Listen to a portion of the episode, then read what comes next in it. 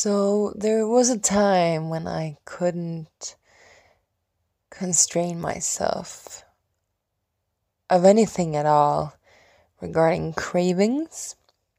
I would just completely give myself over to the craving and the desire of something and the lust for it and the feeling of giving myself over to it to following the temptation was always a mixed bag of goodies.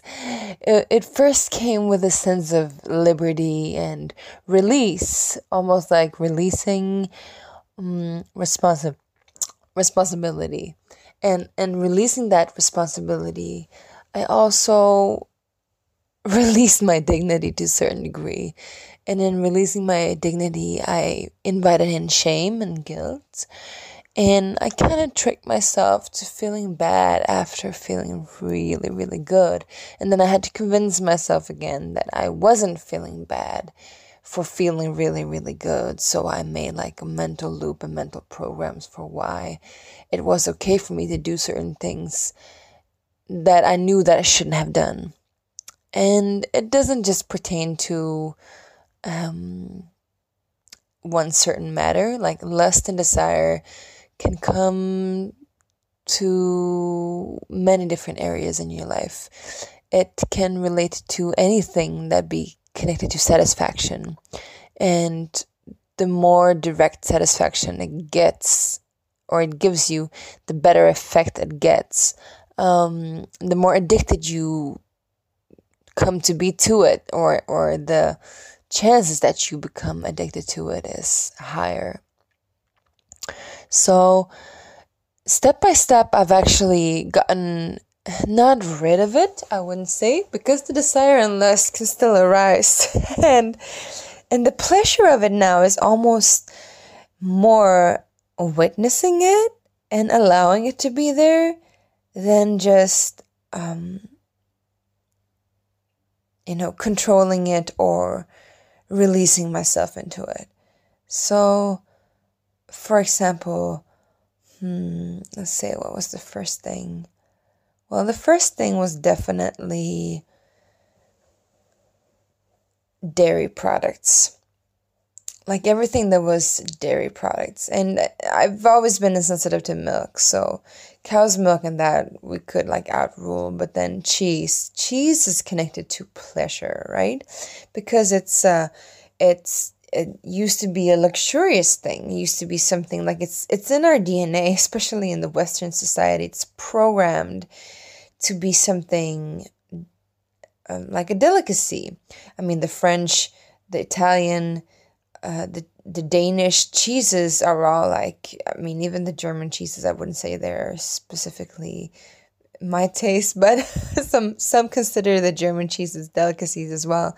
Anyway, cheeses are considered delicacies. Even um, you have goat cheese, you have um, sheep cheese, and and all sorts of different cheeses. Right? Cheeses are considered delicacies. They are rare. They're unique. They are pleasurable. So, to give up cheeses wasn't something that I gave up. I rather invested in myself until my body could handle it. So the thing was that my body was, for example, maybe craving cheese. And then it wasn't really craving cheese, it was just craving um, to have a fulfilled pleasure, to have to be satis- satisfied, to have that urge, that need, that yeah, that need for gratification satisfied and and cheese would compensate to a certain degree. Cheese would compensate. And i wasn't aware of it i mean to some degree we're always aware of, of it. But i wasn't aware of it then. So i rule out cheese because you know like i, I was pretty much intolerant of dairy products. And then you know later on i would learn more about my body and I could incorporate certain cheeses at certain times, but I normally don't purchase any cheese. I do love cheese though. Enough talk about cheese. Let's go to another one. Let's say tobacco. No, actually, let's say wine and whiskey first and beer. Oh my god, I used to like because these are things that we treat ourselves with. They're considered luxury, right? A fine glass of wine, a whole bottle of wine,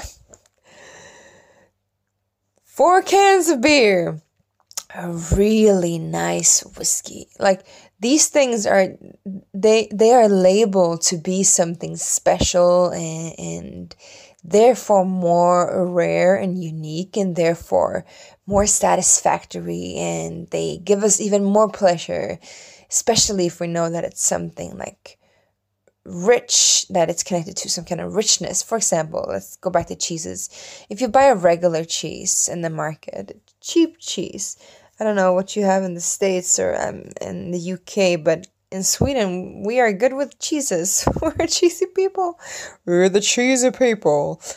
No, let's scratch that. But anyway, we're good with cheeses. We have good cheeses. We have like good cheeses. We have hard cheeses and we have some soft cheeses, but they're usually good. But then we have the cheap, like very non expensive cheeses, like the bargain cheeses, the cheeses you buy if you have a large family, for example, the cheeses that I wouldn't say my family always bought, but some rare occasions they did buy it.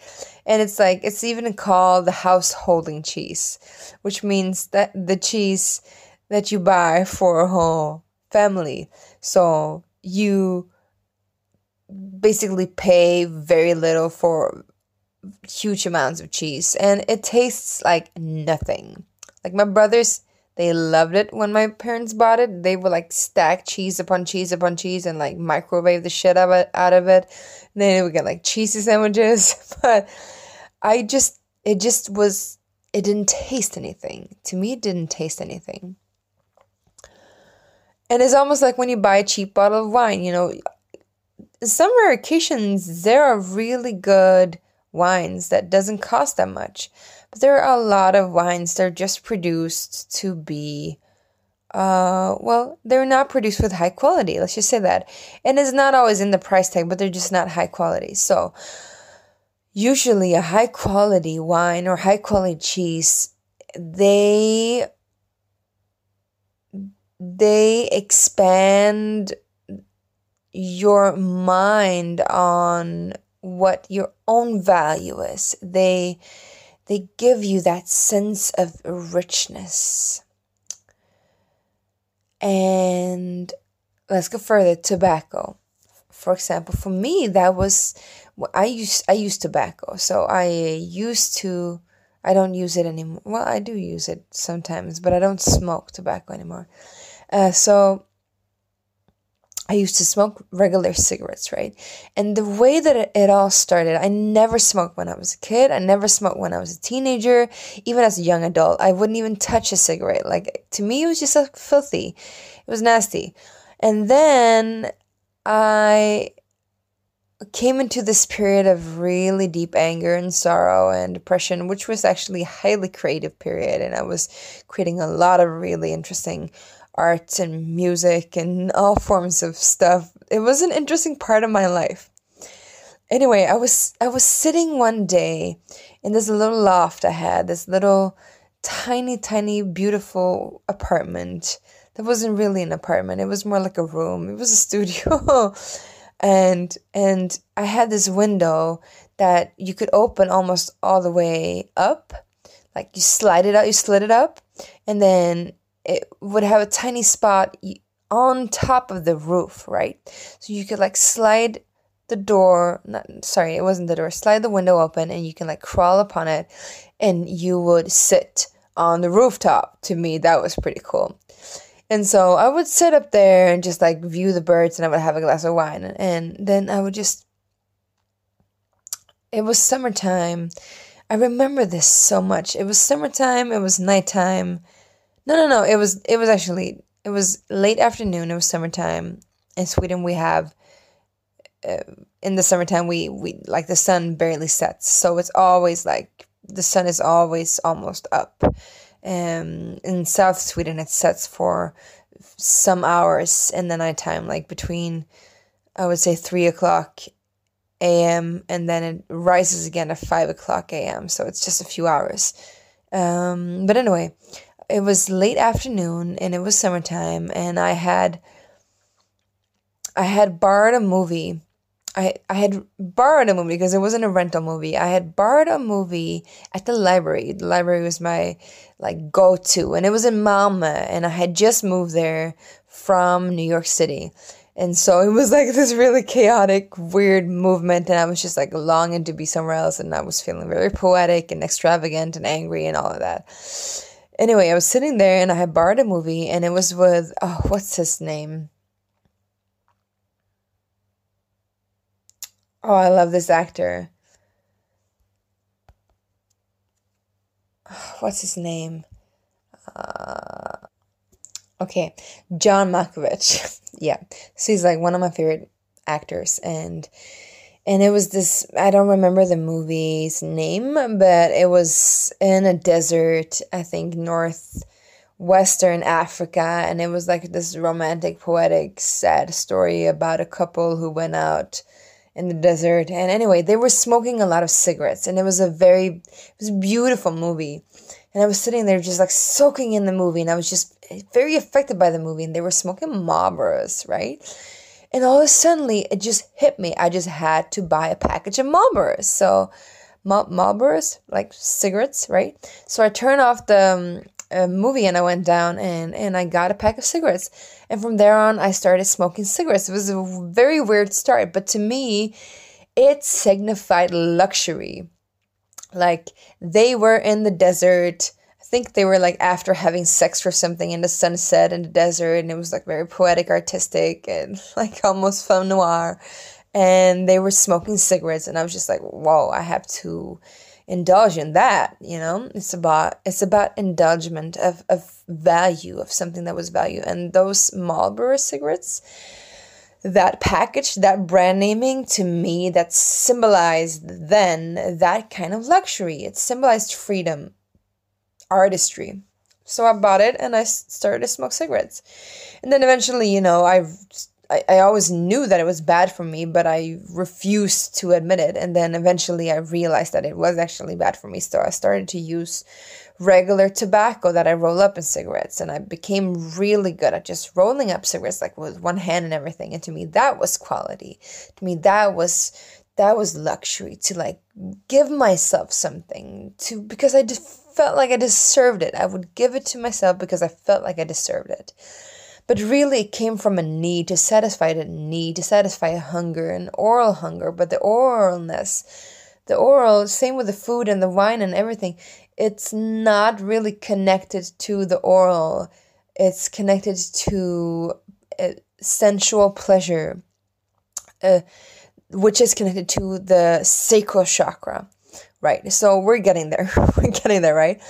Anyway, um, and, and from there also i want to say just get to the point right away that the origin of addiction stems from the sacral chakra it doesn't stem from the root uh, the root chakra it if you have an imbalanced root chakra if you have a hole in the vortex of your root chakra uh, you do other kind of stuff right but addiction is not involved in that to that kind of agree degree.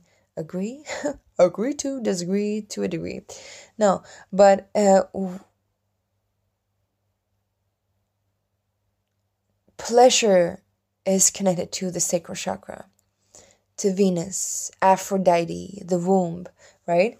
And so uh, what happened? Oh well i realized also after a while it still wasn't good enough because it was still hurting my body so I couldn't convince my mind couldn't convince myself anymore that I was giving myself some form of luxury, even though I was labeling that with like, oh, I'm having a break or I'm meditating, like smoking the cigarettes, right? I'm having a break. I'm meditating. All those things, they were just reasons for why I would give myself this um, pleasure why I would indulge in something that I knew I shouldn't have had, but I did it anyway. And that kind of felt good too because you feel like mischievous, right? You're going against what people say is right and wrong. You're like, that's the teenage rebel, right? Like, I'm gonna stretch the boundaries as far as I can because I'm worth it, right? The the L'Oreal uh, advertisement. Oh, because you're worth it. Like, give yourself a new mascara because you're worth it.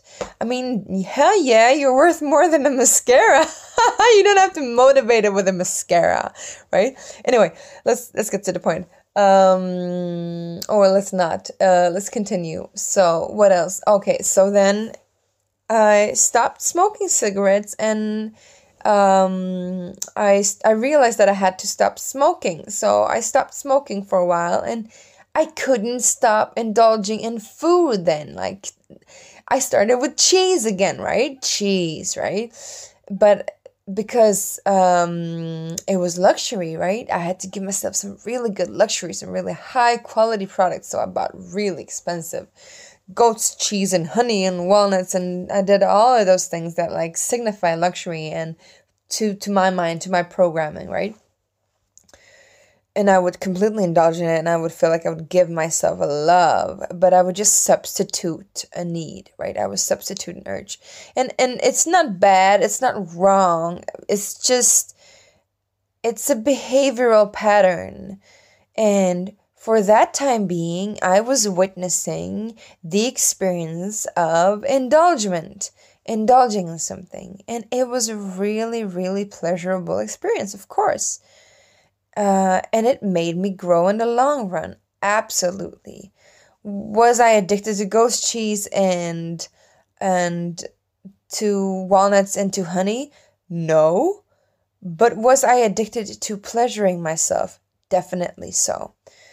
Um, why wasn't I? Uh, why was I? Because I had denied myself luxury before. But it wasn't luxury and it wasn't pleasure in that degree. It's not about, it's really not about the products. It's about the feeling. And the feeling stems from value, of worthiness, a feeling that you're worthy something. And again, worthiness comes from the sacral region, the sacral chakra. And feeling that you're not worthy of something and realizing that realizing that you are, that's when you want to start. Give give yourself two things and and give well, no. First maybe you start giving yourself two things, but then you start to give things to yourself. And eventually you you'll stop uh, including things and you'll just start giving yourself permission to feel what it is that your body wants to feel and you start discovering where it stems from what is that need what is that desire and that hunger what is it indeed calling out for and then you can check with yourself like for example, um, chocolate. I love chocolate, right? I love chocolate. And and to this day I still do like I could do like two or three cups of hot chocolate a day. And it's cacao. It's not like, you know, it, it doesn't include sugar and stuff. It doesn't even include honey.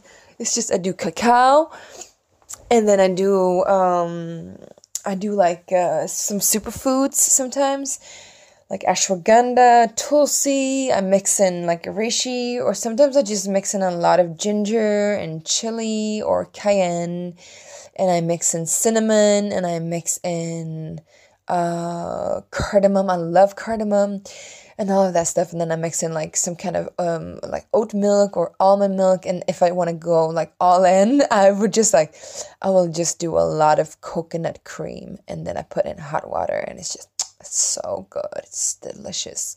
And it's heartwarming and it's heart opening. To me, the rich experiencing rich experience in this is not the actual chocolate itself. That's a part of it.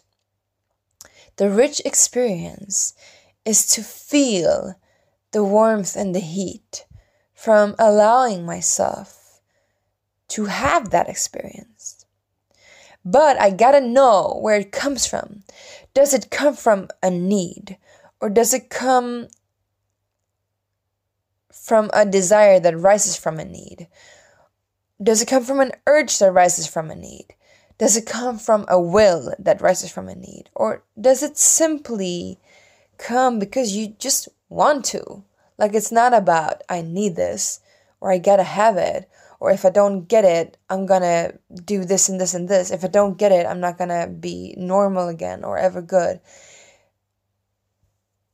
If you ever find yourself in a relationship with a thing, a product,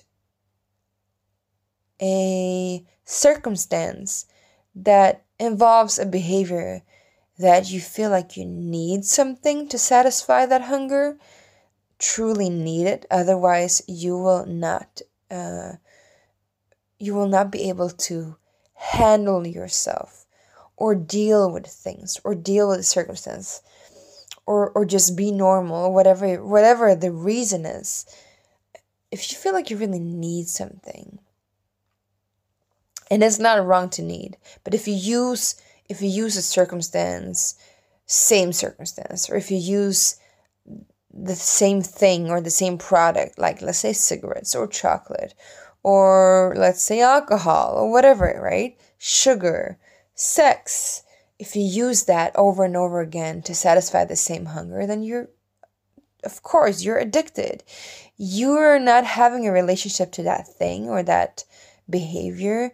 You're having, well, you're, you're having a relationship to an addiction. It's an addiction. And the addiction is filling a hole of, uh, of, of worthiness where you feel unworthy you need to satisfy and give yourself gratification and confirmation where you otherwise wouldn't feel that, where you otherwise wouldn't feel satisfied with yourself. You wouldn't be able to feel gratification for that which you are. You wouldn't be able to feel worthy of who you are, what you are, unless you give yourself permission to to do or take or consume a certain thing. Right? That's addiction, right? Shit, I'm really tired. oh, it's like late night here. It's really late night. Um, and I haven't slept at all the last three nights or so.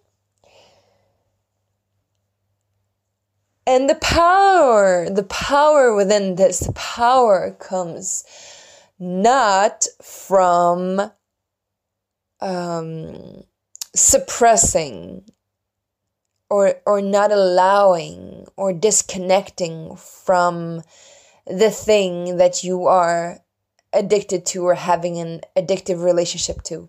The power does not come from that. For example, if you're having an addictive relationship, a codependent relationship with something, with someone, let's say a lover, you're having a codependent relationship with a lover, which I've had several times, a lot of times, yeah? It doesn't matter. It's not about the person, right? You can shut that person off it's funny. I actually spoke to a friend today, or or um, a, a contact today, and and she said the same thing. And and and the conclusion I had before even writing to her was like, yeah, either way, as soon as you internalize something, as soon as you go internal, it doesn't matter if you block a person or, or a thing, as soon as you go internal with it, you take it with you inside and you realize and you witness that's the power. That's the power. That's the gratification. That's the true power. That's the essence of it, to me at least. Um, when you start to externalize it, um, it kind of, it's just, it doesn't, it doesn't do anything. It doesn't give away your power. It doesn't give you power. It doesn't give power to anything except the fact that you are postponing uh, the witnessing that has to be done, like the, the realness of it, the talk you gotta have with yourself about this behavior. And it's not like you have to point finger at yourself and say you're like, "Oh, you've been such a naughty little lady now, chewing on that chocolate. You should put it down immediately. Naughty, naughty you. You will never again have chocolate in your entire life." No, it's not about that. Some instances, it can actually be to indulge even further. But, you know, don't listen to me. I have Venus cusping between Scorpio and Sagittarius, so I know all about indulgence. Woo! But um, yeah, uh, let, let's. anyone that has Venus in Scorpio or Sagittarius knows exactly what I'm talking about. And oh, if you have Mars in Scorpio or Sagittarius, you probably also know what I'm talking about. And oh, if you have Moon in Scorpio or Sagittarius or cusping, you probably also know what I'm talking about. So, even Sun, Sun signs, but but let's just say Venus for now, yeah. Um, so the power lies actually in when you bring it back to yourself and you check in with yourself. You go like, "Ooh, ah, my body really feels." Like it needs mm, well uh, let's say a, a, warm a warm glass of, of cognac let's just say that or um, uh, a hot piece of ass or um, uh, a new car or uh, a really really nice handbag or um, a cigarette. Like it can be that easy, right? You check in with yourself and the body says it needs that or the body mind says that it needs that. And then you go like, "Do I really want that? Do I really want that? Like is that desire stemming from a true a trueness, a truthfulness within yourself? Like a truthful desire, a truthful desire of of you, of who you are, of your like does it come up to your solar plexus? Does it enter into your heart? Does it liberate you or does it captivate you? That's the real question. That's the essence of the whole industry, the industry of addiction. And you know, that's a pretty big industry. It's marketed everywhere and with everything. It's called consumption and we're in it right now. The industry of industrialization of consumption. It's everywhere and everything. We create needs out of nothing. And then out of that need is created another need and another need and another need. And they're all just fake needs. They're not real needs. It's just mental or like physically mental constructions to give us instant gratifications, like little babies getting a pacifier. And it's really good to get a pacifier, right? When you're really, really not feeling good about yourself, you're like laying there like like little little toddler and you're in your crib and nobody's picking you up. And nobody's giving you the breast. And nobody's feeding you. And nobody's singing to you. And you're laying there screaming and you get something in your mouth. And the only reflex that you have is to suck it. That's the only thing you know with stuff that are put into your mouth if you're a tiny baby, right? Let's go back to that. Yeah, you know where I'm taking you right now, right? I'm taking I'm taking us all back into the the childhood, right? The infanthood or whatever it's called. Like the only reflex an infant has is to actually suck it sucks to thumb. It sucks all things, right? Before the baby gets teeth, it sucks that too, and then it starts to bite eventually, right? But in the beginning, it sucks everything. Even if you start to give it food at four months, it sucks that too. That's why we create like uh, m- mushy stuff, right? Because the baby doesn't know how to chew. It doesn't have that um, cognitive training within the body mind yet. So it sucks. So you're laying there screaming, and you're screaming because you're not uh, like some some need, some really really basic need For example, uh, attention, um, compassion, um, intimacy, food, like real food, um, sleep. Like when you're not getting these basic stuff, you're not getting intimacy, you're not getting compassion, you're not getting attention, you're not getting food or sleep, etc. These basic needs that are primal needs for the body, for the body mind, for for the body before the body becomes the body mind, right? Those basic needs when they're not met with what they are actually needing, when they're met with something else, it creates a new need. It's instant gratification, but it creates a new need. It's not a long lasting gratification. It's not it's not a long lasting merge or encounter or experience even. It's like you know? It's like oh wait I, I let's see. It's like getting a a cheap piece of chocolate like um uh, a, a really sugary milk chocolate or a really dark um like above 70% cacao high quality premium brand chocolate. It's a different experience so I started to do that, right? I started to give myself a lot of high quality products instead of low quality products. So I would take away the instant gratification. And it worked. It actually worked. It it does work. You can try it with anything. With anything. Like even with sex. Like I love sex. Like who doesn't, right? who doesn't love sex? Um and and I used to crave really like body parts against body parts, like really physical sex. I used to crave that so much.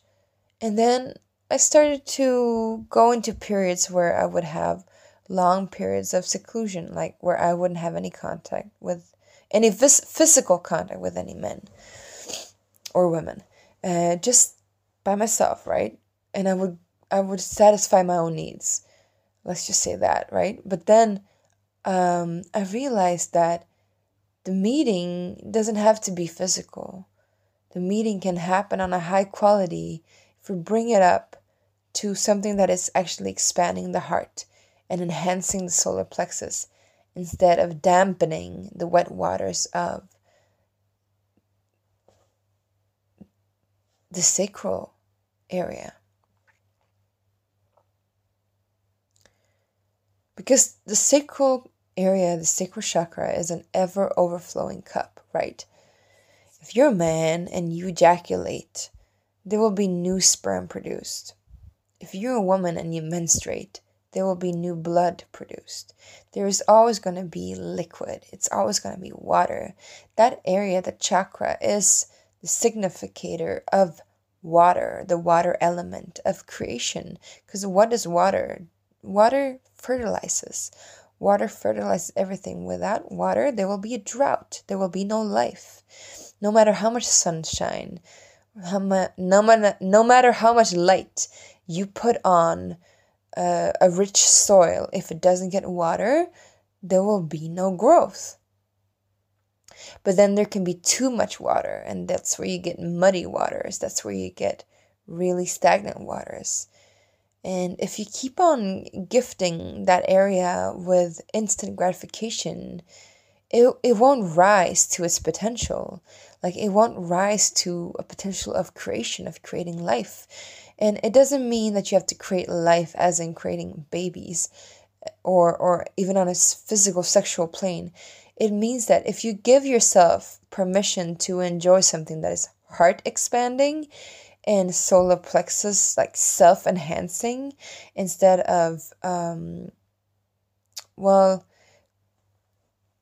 instant gratification what it does is that it actually um, enhances shame, shame, shame and guilt. It's like guilt tripping. To eat a lot of sugar is guilt tripping. To drink a lot of alcohol is guilt tripping. To smoke a lot of nicotine is guilt tripping. To use any form of addiction based drugs, including caffeine, is guilt tripping. Like, it's the behavior, it's guilt tripping itself. Because it doesn't stem from a place that that is self enhancing or heart opening. So it's just basically it's you telling yourself that you're not worthy something, so you have to give it to yourself from an external point of view. But you can compromise with yourself, right? You can say, I know that I am worthy of more than this, and therefore I want to give myself more. And so my point is, I'm getting super tired here. my point is that to to really savor the moment. For example, if I really like lately I've been craving intimacy, like really craving intimacy, craving to cuddle, to kiss, to hold, to feel, to touch. And I have kids, so I can do that to a certain degree, but I don't want to use them. Like, I don't want to use them. I can't use them. That would be the same thing. That would be codependent parenting. I don't want to do that, right? So I can't walk around cuddling my kids all the time. I can kiss them as much as they want. I can hug them as much as they want. Not just not as much as I crave them to do, right? Uh, so now that I'm the days that I'm by myself, even more so, I recognize the need, the actual basic need, and the desire, and the want, and the wish to be intimate. But then to be intimate with myself is to be present in that moment with myself and to really cherish myself in that feeling and allow myself to feel that without judgment and holding myself in that and really appreciating that and then checking in with myself. Do i really want uh, another person's body on my body right now? And the answer right now at least was no. Like I'm really good with not having that actually. Because it doesn't serve the self-enhancing purpose and it doesn't serve the heart opening purpose. And and when it does, I will know, right? The same with tobacco. Actually quit I quit um, smoking. I because I, I went over from cigarettes to rolling cigarettes to smoking pipe or cigars. And then I wouldn't smoke as often either. I wouldn't use the addictive behavior to gratify my needs as instant as before. And it would be more meditative. I would actually take my word upon it and just say like let's let's do let's do medication as meditation, right? And I would sit for hours outside and smoke my pipe and write and it would be a meditation. Or not write, just sit still and just be with with what was. And it would became a it would it, it became a moment to just sit and smoke. And it wasn't about the smoking it was just more about sitting right? Uh, but it was still some form of addiction even when i felt like it wasn't it was still satisfying some forms of need. And I mean, I still have these things. Like, I'm not lib- liberated completely. I wouldn't say that. I mean, I'm human, you know, and I've I've gone through trauma and I've gone through all of these human experiences that cause us to to feel really really wounded.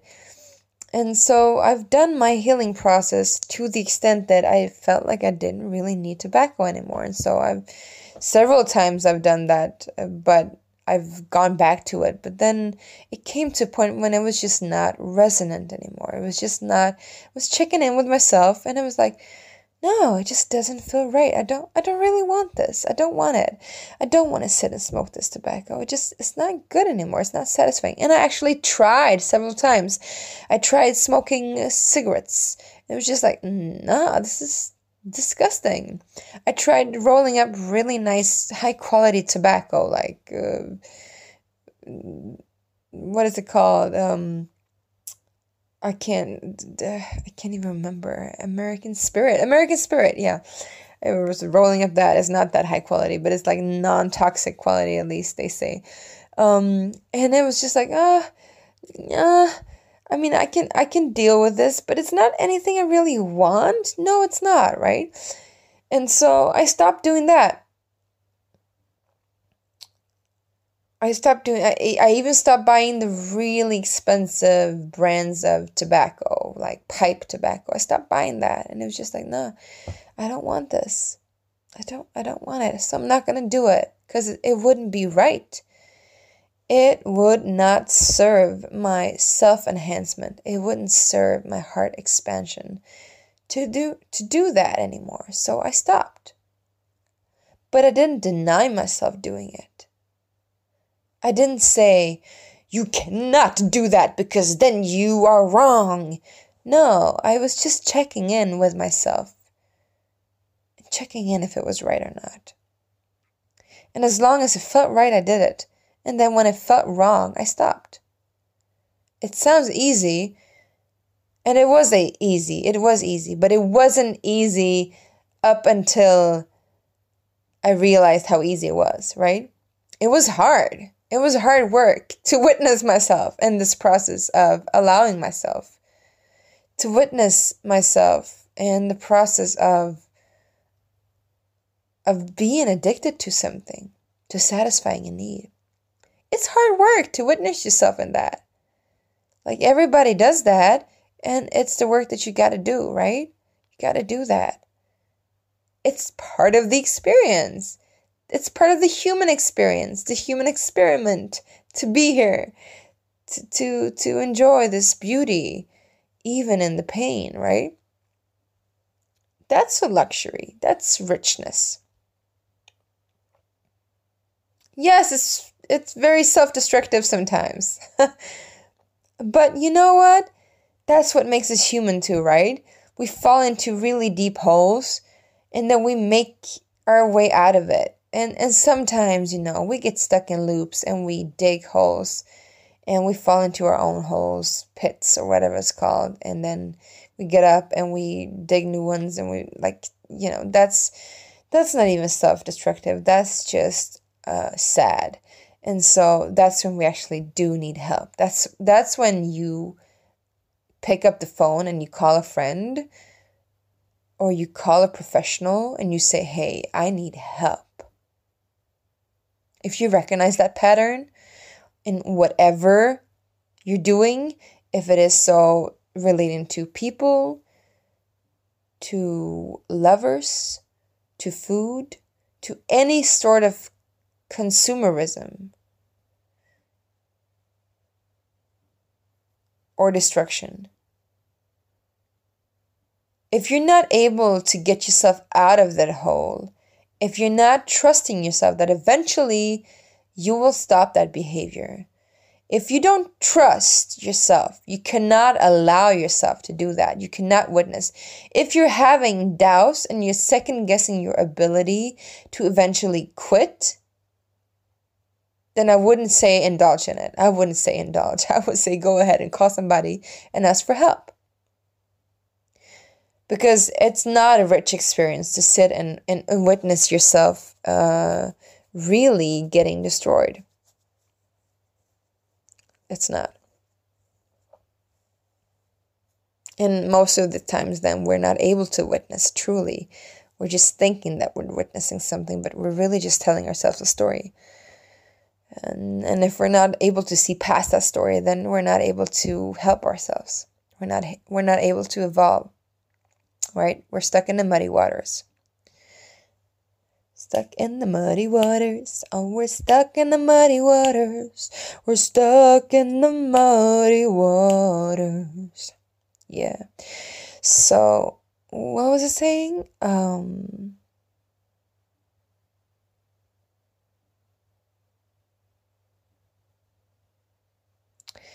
Exactly. So when you get yourself to the point when it's not resonant when it doesn't feel right, when you don't want to anymore, then you know that you have taken a really big step with yourself, hand in hand with yourself, and held yourself through that process. And you can be proud of yourself because you've gone through an evolutionary process where you actually enhanced yourself and you expanded yourself further.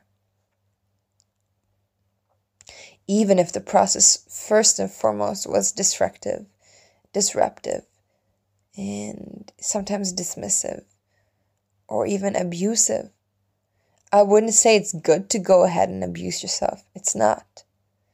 Like I said, if you if you're not able to trust yourself in that, you shouldn't do it.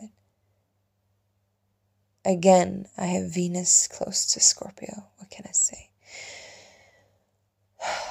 So, the point is that it's it's beautiful to be able to see yourself grow,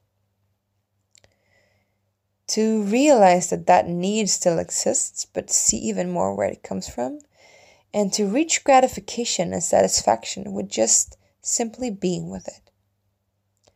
That to me is high value. That to me is quality. That to me is feeling rich then you can feel rich. You feel rich about yourself, you feel good about yourself, and you have gone from the muddy waters into clearer waters, crystallized waters, clearer sun, more growth, heart expansion. The tree, the tree begins as a little seed, and the seed is sown in the earth of our roots and then comes the water in. And if it's too much water, nothing will grow, everything will mold. It will be moldy. It will die again. If too little water waters, nothing will grow. It will be a drought. So it has to be a perfect amount of water for you, for your seed, for your root to grow up from your root to your sacral to the waters. And then comes the potential of that seed of life, the creation, the effect of creation. Light enters, light enters, and it becomes embodied, and it becomes something more than just just water and a seed. It becomes a sprout, and it grows up into a plant, a stem, but it cannot really reach the branches and expand into a greatness of a tree. Because as the expansion happens upwards, it also happens downwards. The more we grow up in our crown, up in our heart and our crown and expand, the more we have to expand our roots and set firm ground, right?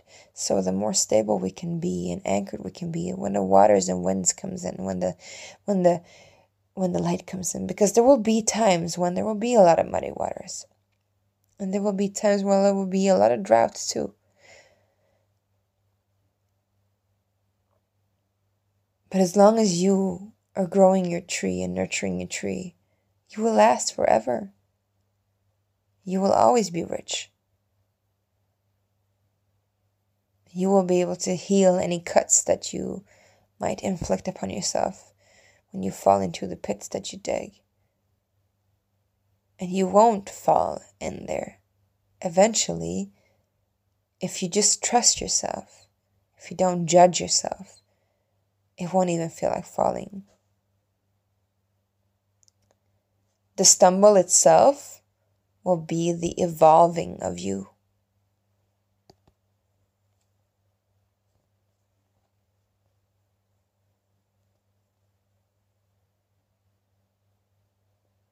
Yeah, now I'm ready to go to sleep. yeah. Because the human experience is very physical too. It's very physical. And if we're connected to the heart, to the solar and to the heart, it becomes so rich everything and the physical sensations, they become so rich. So, so rich. Anything. even even like the psychedelic experience of life becomes enhanced the more anchored you are within yourself